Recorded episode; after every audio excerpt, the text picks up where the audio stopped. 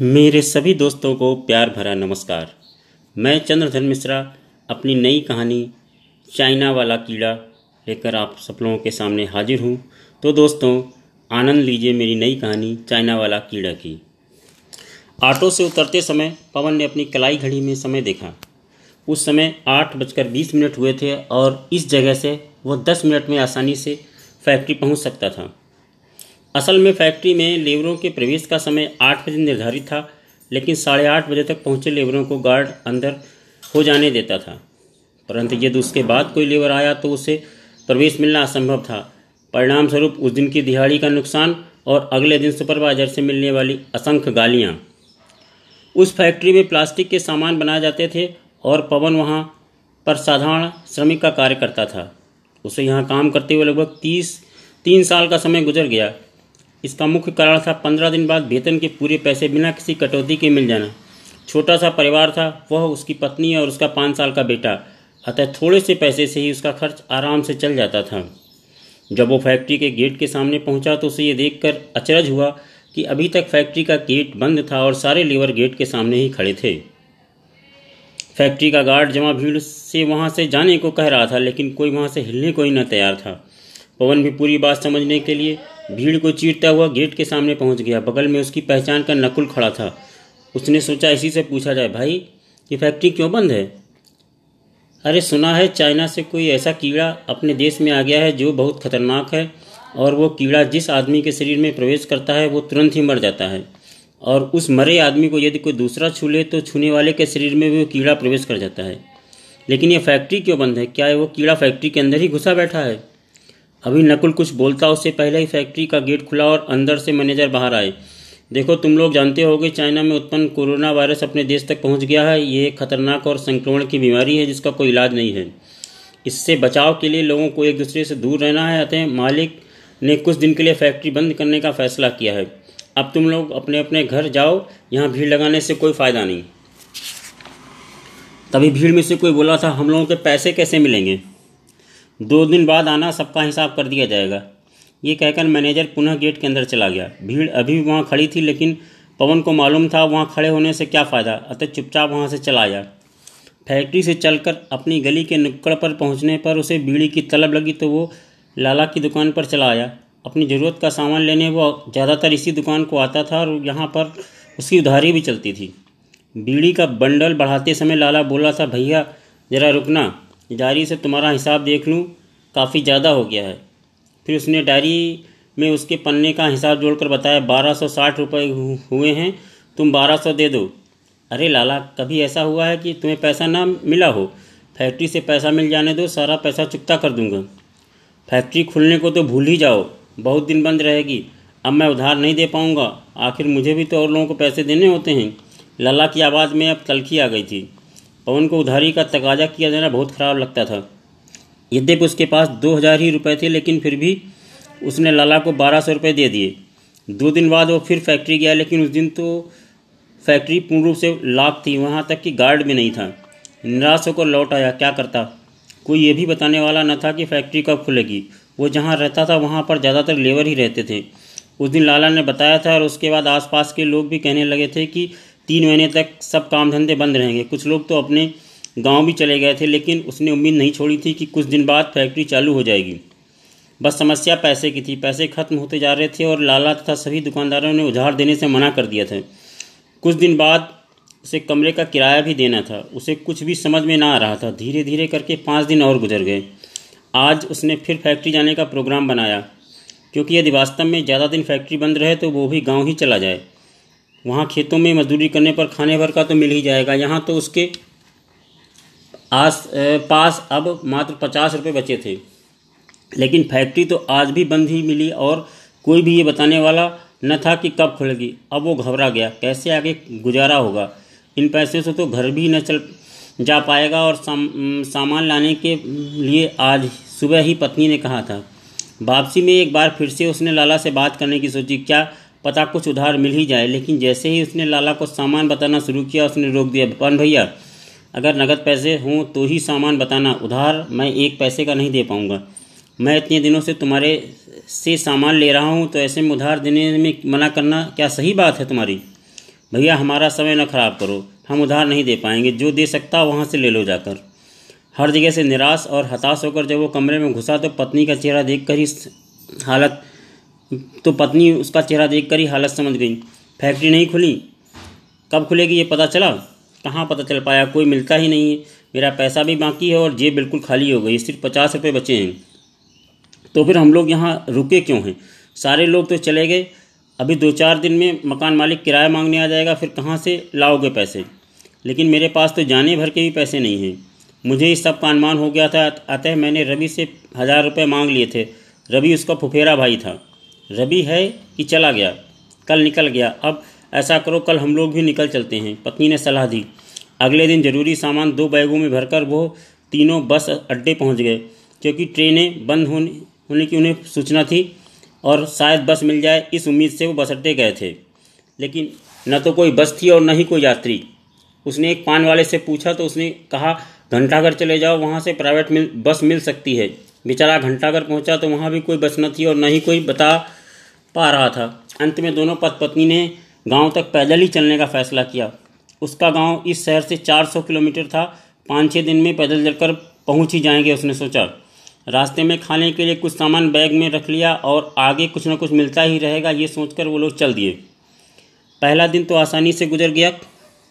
खाने पीने का सामान था ही, खाते पीते और आराम करते चले। नतीजा पहले दिन में सिर्फ़ पचास किलोमीटर ही चल पाए। इस पर भी लड़के का पैर अत्यधिक चलने के कारण बुरी तरह से सूझ गया। वो पति पत्नी तो मेहनत कस थे, निरंतर मेहनत के कारण उनके शरीर मज़बूत हो गए थे, लेकिन लड़का तो इन सब का अभ्यस्त न था। अतः अगले दिन उसने चलने से इनकार कर दिया। मजबूरी में पवन ने लड़के को पत्नी की साड़ी की सहायता से कंधे से बांधा और फिर एक बैग तथा दूसरा बैग पत्नी ने उठाकर उस दिन सफ़र शुरू किया। लेकिन शाम को जब वो एक दुकान के सेट के नीचे रुके तो पवन का शरीर बुरी तरह से टूट चुका था। लड़के को भी कल चलने के कारण बुखार आ गया। अच्छा उनका खाने का सामान भी खत्म हो गया था और रास्ते में पड़ने वाली सारी दुकानें बंद मिली थीं। लेकिन जैसे भी करके उसे गाँव तो जाना ही था। तीसरे दिन लगभग भूखे ही वो लोग चल दिए। लड़के का बुखार कम नहीं हुआ था, लेकिन चलना तो था ही है तो चल दिए। आज चलना ज़्यादा मुश्किल लग रहा था। खाली पेट के कारण पैर उठ ही नहीं रहे थे। बुखार में लग रहा था लड़का रोटी रोटी बुखार में तप रहा लड़का रोटी रोटी की रट लगाया था। दोपहर होते होते पैरों ने चलने से इनकार कर दिया। पत्नी की हिम्मत भी खत्म हो रही थी, लेकिन वो लोग फिर भी चलते रहे। और अंत में पत्नी का धैर्य खत्म हो गया और वो सड़क पर ही धप्प से बैठ गई। इस तरह से तो हम लोग गाँव पहुँचने से पहले ही मर जाएँगे। लेकिन अब चले भी, न तो क्या करें? कोई दुकान भी तो नहीं खुली है, जिससे कुछ खाने का ही खरीद लूँ। भूखी तो मैं भी नहीं चल पाऊँगी, ऐसा करो, सामने वाले घर से खाने को कुछ मांग लो, खाने के बाद शरीर में कुछ जान आएगी, तभी चलेंगे। पत्नी ने अंतिम निर्णय सुना दिया। तब उसने सामने वाले घर से ही कुछ मांगने की सोची, वो किसी संपन्न आदमी का घर लग रहा था, बाहर लान में ट्रैक्टर खड़ा था, ज़रूर वहाँ से कुछ न कुछ खाने को मिल जाएगा। ये सोचकर वो उस घर की तरफ़ बढ़ चला। घर के बाहर पेड़ के नीचे एक तखत पड़ा था। पवन ने अपने लड़के को तखत पर लिटा दिया और घर का दरवाज़ा खटखटाया। राम निवास गाँव के प्रधान का बिगड़ा हुआ लड़का था कोई काम नहीं करता था घर में पैसे की कम, कोई कमी न थी बाप के रुतबे का गलत इस्तेमाल करता था सारी बुरी आदतें थी उसमें शराब पीना जुआ खेलना और लोगों से बेवजह लड़ाई करना। प्रधान के बेटे की धौंस में लोगों प्रधान के बेटे होने की धौंस में लोगों से पैसे की उगाही करना। कुल मिलाकर पूरा गाँव से प्रताड़ित था यहाँ तक कि खुद उसका बाप उसके कार हम्म, कर्मों से दुखी था लेकिन इकलौता बेटा था क्या करता, जैसे तैसे ढो रहा था। शुरू में प्रधान ने उसे सुधारने का प्रयास किया, लेकिन वो तो उस मिट्टी का बना था जिसमें सुधार की कोई संभावना नहीं होती।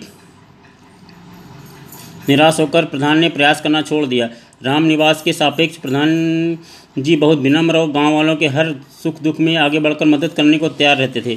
अतः प्रधान जी की इच्छाई के कारण गाँव वाले उस बिगड़े लड़के को भी बर्दाश्त कर रहे थे। आजकल तो रामनिवास बिगड़े सांड जैसा घूम रहा था क्योंकि लॉकडाउन में उसका प्रिय प्रिय पदार्थ नहीं मिल रहा था और उसकी तलब में बेचैन घूम रहा था कि तभी किसी ने दरवाज़ा खटखटाया। उसने दरवाज़ा खोला तो सामने पुराने कपड़े पहने और थकान से बेहाल आदमी खड़ा था। पीछे तखत पर उसके जैसी ही औरत बैठी थी और उसके बगल में एक लड़का लेटा था। जैसे ही दरवाज़ा खोलकर वह बाहर आया वो गरीब आदमी उसके पैरों से लिपट गया। साहब, हम लोग बहुत भूखे हैं, कुछ खाने को दे दो, वरना भूख से मेरा बेटा मर जाएगा। भूखे हो, लेकिन तुम कौन लोग हो? इस गाँव के तो हो नहीं, कहाँ से आ रहे हो? फैक्ट्री बंद हो जाने के कारण काम नहीं है, पैसे खत्म हो गए हैं, पैदल ही गाँव जा रहा था, लेकिन अब भूख के कारण चला नहीं जा रहा है। हम लोगों के प्राण बचा लो, भगवान तुम्हें सारी ज़िंदगी खुशियाँ देगा। वो लड़का जो सारी ज़िंदगी बुरे कामों में लिप्त रहा, लेकिन उस आदमी की दर्द भरी आवाज़ में कुछ ऐसा था जिसने उसे अंदर तक विचलित कर दिया। उसने सोचा इन लोगों को कुछ खिलाया जाए, और वो अंदर गया। माँ, कुछ खाने को दे दो। बाहर कुछ भूखे लोग हैं, उनको खिलाना है। माँ का उस समय मूड उखड़ा था। फुंकारते हुए कहा, कुछ खाने को नहीं है। खुद निठल्ले बैठे खा रहे हो, बांटने के लिए भी खाना चाहिए। कुछ अपने हाथों से कमा कर लाओ और उसके बाद जो चाहना सो करना। चाहे खुद खाना, चाहे दूसरों को खिलाना। बात कलेजे में धसती चली गई और शायद इस बात ने राम निवास की ज़िंदगी ही बदल दी। आज आखिरी बार कुछ ले जा रहा हूँ, कुछ लोग मर जाएँगे और उन्हें बचाने के लिए कुछ खिलाना आवश्यक है। और किचन से दूध से भरा भगोना उठाकर बाहर चल दिया। कहने के बाद माँ को भी लगा कि शायद कुछ ज़्यादा ही तीखी बात बोल दी है, अतः दूध ले जाने पर रोका नहीं। बाहर निकलकर उन तीनों को एक एक गिलास दूध दे दिया। दूध पी, पियो, शरीर में कुछ ताकत आएगी, फिर कुछ खाने का अंजाम करूँगा। पवन को तो मानो संजीवनी मिल गई। दूध पीने के बाद उसके शरीर में जान आ गई। राम निवास उन तीनों को वहीं रुकने को कहकर वो गाँव के बनिए की दुकान पर पहुँच गया। दुकान तो बंद थी, लेकिन वहीं पर उसका मकान था। बनिया प्रधान के लड़के से डरता था। दरवाजे पर दस्तक देने पर बनिया बाहर निकल आया। भले ही रामनिवास उससे समय समय पर पैसे वसूलता रहता था, लेकिन बनिया मिला हंसकर ही, भैया, इधर कैसे आना हुआ? लाला जी कल कल तक जो भी हुआ उसे भूल जाओ, मेरे घर कुछ बाहरी भूखे प्यासे लोग आए हैं, उनको खिलाने के लिए कुछ सामान की ज़रूरत है। लेकिन सामान देने के लिए कोई ज़ोर ज़बरदस्ती नहीं है। हाथ जोड़कर निवेदन ही कर सकता हूँ। लाला एक, लाला सपका गया। इस बिगड़े लड़के ने ऐसी बात की कोई उम्मीद नहीं कर सकता था, लेकिन प्रत्यक्ष में सिर्फ़ इतना बोला, अरे, कैसी बात करते हो? पूरी दुकान तुम्हारी है। जो बताओ सो दे दूँ। तीन लोगों के खाने के लिए एक किलो आटा, दाल और थोड़ा सा नमक पर्याप्त होगा। बनी से सारा सामान लेकर वो घर आ गया। लकड़ी इत्यादि घर से ही मिल गई। पवन की पत्नी ने खाना बनाया और जब खाना खाने के बाद तीनों ने खाना खाया तो उनके चेहरे पर जो तृप्त के भाव थे, उसने रामनिवास को दिली संतुष्टि दी। उसने पवन से पूछा, अब आने जाने के साधन नहीं हैं? तो तुम्हारे जैसे तो अनेकों लोग होंगे जो पैदल ही घर जा रहे होंगे। हाँ बहुत लोग होंगे। तो ठीक है, अब तुम लोग यहीं रुको। तुम लोगों के लिए मुझे एक काम याद आ गया है। यहीं रहो, काम करो और खाओ पियो। रामनिवास बोला था। पवन के सामने खाना मिलने की ही समस्या थी और अगर वहीं हल हो जाए तो उसे रुकने में क्या समस्या थी? वो सहर्ष तैयार हो गया। शाम को वो पवन के साथ पूरे गाँव में घूमा, हर घर का दरवाज़ा खटखटाया, हर घर के मालिक से हाथ जोड़कर कुछ भी खाने की चीज़, जैसे दाल, चावल, आटा, तेल, नमक, मसाले मांगना, माँगता और सामने वाला जो भी देता उसे सहर्ष लेकर उसे धन्यवाद देकर आगे बढ़ जाता। गाँव वाले अचरज में थे। इस लड़के को क्या हो गया? इतनी विनम्रता से कैसे बात करने लगा? इस सामान का क्या करेगा? लेकिन लोगों की जिज्ञासा का अंत अगले ही दिन हुआ। जब सुबह से लगकर उसने पवन और पवन की पत्नी, उसने पवन और पवन की पत्नी ने इतना खाना तैयार कर लिया कि कम से कम पंद्रह लोगों की भूख मिटाई जा सके। पवन के परिवार के खाने के बाद शेष बचे खाने के पैकेट बनाकर सड़क के किनारे मेज रखकर खड़ा हो गया।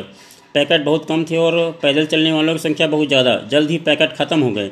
लेकिन जिन लोगों ने भी खाना खाया, उनके चेहरे पर से जो भाव दिखाई दिए, उसने राम निवास को उत्साहित कर दिया। मुखिया को कल ही पता चल गया था कि उसका बेटा घर घर खाने का सामान मांग रहा है। तो अजीब लगा था, लेकिन कहा कुछ नहीं। देखना चाहते थे कि आखिर करना क्या चाहता है। और जब आज उसने भूखों को खाना खिलाया तो मन में लड़के के सुधरने की उम्मीद जग गई। अगले दिन सामान इकट्ठा करने के लिए बगल का गाँव चुना। पिछले दिन से ज़्यादा सामान इकट्ठा हुआ और परिणाम ज़्यादा लोगों तक खाना पहुँचा सका। तीन चार दिन तक ये सब ठीक ठाक चलता रहा, लेकिन फिर मिलने वाले सामान की मात्रा कम हो गई। दरअसल कुछ दिन तो लोगों ने जिज्ञासा बस दिया, लेकिन जब लोगों को ये विश्वास हो गया कि रामनिवास वास्तव में सुधर गया है तो उनके मन से उसका भय समाप्त हो गया। एक मानवीय प्रवृत्ति है कि हम डर के भसी बसीभूत ज़्यादा सुगमता से काम करते हैं। उसके अच्छे मार्ग पर चलने के संकल्प से प्रभावित होने वालों की संख्या बहुत कम थी। तब वो सीधे थाने पहुँच गया। उसका लड़ाई झगड़े के कारण थाना आना जाना लगा ही रहता था और थानेदार उससे परिचित था, लेकिन उसके नकारात्मक स्वरूप से। थानेदार के सम्मुख पहुंचकर उसने नमस्ते किया। थानेदार उसे देखकर ही थानेदार का उसे देखकर ही मूड खराब हो गया, ज़रूर कहीं झगड़ा कर आया होगा। हाँ बोलो रामनिवास कैसे आए? क्या किसी से झगड़ा किया है? राम निवास मुस्कुराया था, नहीं साहब, मैंने झगड़ा करना बंद कर दिया है। आपके पास तो एक अच्छे काम के लिए आया था। असल में कोरोना फैलने के बाद बहुत से लोग पैदल पैदल अपने घर जाते हैं। भूखे प्यासे लोग रास्ते में खाने की कोई व्यवस्था नहीं होने के कारण ऐसे बेचारों को देखकर मैंने उनको खाना खिलाने का काम शुरू किया है। क्योंकि मैंने तो कभी कुछ कमाया नहीं है तो आप लोगों की मदद से ही ऐसा कर पा रहा हूँ। थानेदार ने चैन की सांस ली। इस कोविड नाइन्टीन बीमारी के कारण वैसे ही व्यस्तता थी। ऐसे में यदि कोई गाँव का झगड़ा का केस आ जाता तो समस्या ही होती। ऐसे में अगर उसे सौ पचास देकर जान बच रही है तो सस्ता ही उसने जेब से पर्स निकाली। ये तो बहुत अच्छा काम करना शुरू किया। बताओ कितने पैसे दे दूँ? नहीं साहब, मैं पैसे लेने आपके पास नहीं आया हूँ। मुझे तो डीएम साहब से मिलने के लिए आपसे एक सिफारसी पत्र लिखवाना है। डीएम साहब से क्यों मिलोगे? असल में लोगों को खाना खिलाने के लिए ज़रूरी सामान नहीं इकट्ठा हो पा रहा है। इसी सिलसिले में डीएम साहब से मिलना है। आप तो बस पत्र में ये लिख दो कि ये कोरोना के कारण लॉकडाउन में फंसे भूखे लोगों को भोजन कराने हैं तो आपसे मिलना चाहते हैं। थानेदार ने उसकी बात थानेदार को उसकी बात समझ में आ गई। उन्होंने जिलाधिकारी महोदय को पत्र लिख दिया। अगले ही दिन वो उस पत्र को लेकर जिलाधिकारी महोदय के निवास पहुँच गया। संयोग से जिलाधिकारी उस समय अपने कैंप ऑफ़िस में ही बैठे थे। अर्दली जब उनके नाम की पर्ची और थानेदार का लेटर लेकर अंदर गया तो डीएम ने राम निवास को तुरंत ही बुलवा लिया।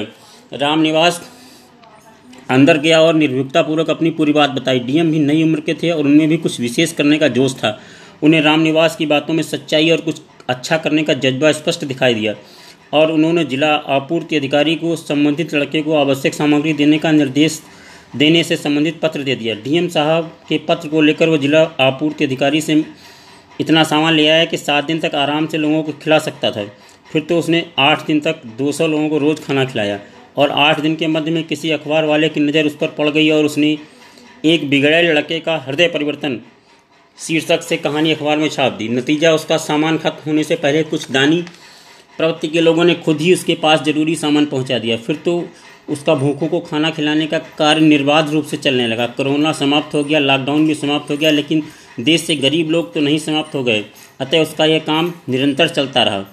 कोरोना देश और विश्व में चाहे जितनी भी तबाही मचाई हो, लेकिन एक बिगड़े लड़के को सही मार्ग पर लाने की भावना पैदा करने का अच्छा काम भी किया। धन्यवाद दोस्तों।